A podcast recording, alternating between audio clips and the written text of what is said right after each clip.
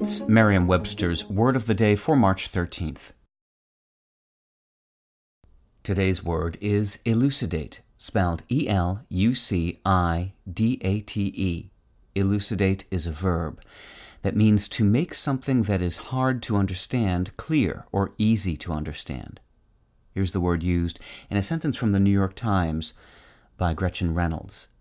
He hopes to develop future experiments to elucidate how exercise influences metabolisms.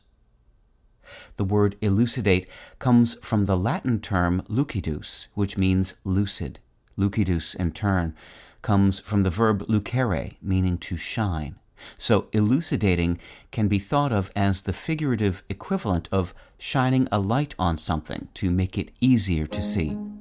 With your Word of the Day, I'm Peter Sokolowski. Visit merriam webster dot com today for definitions, wordplay, and trending word lookups.